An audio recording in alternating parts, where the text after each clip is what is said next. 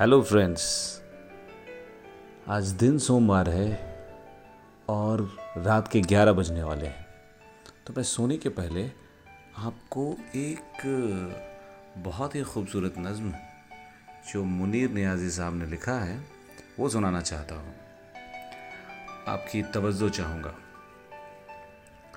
हमेशा देर कर देता हूँ मैं।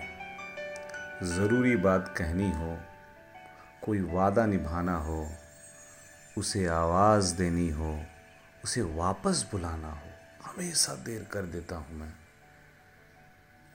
मदद करनी हो उसकी, यार का ढाढ़स बढ़ाना हो, बहुत देरी ना रास्तों पर किसी से मिलने जाना हो, हमेशा देर कर देता हूँ मैं।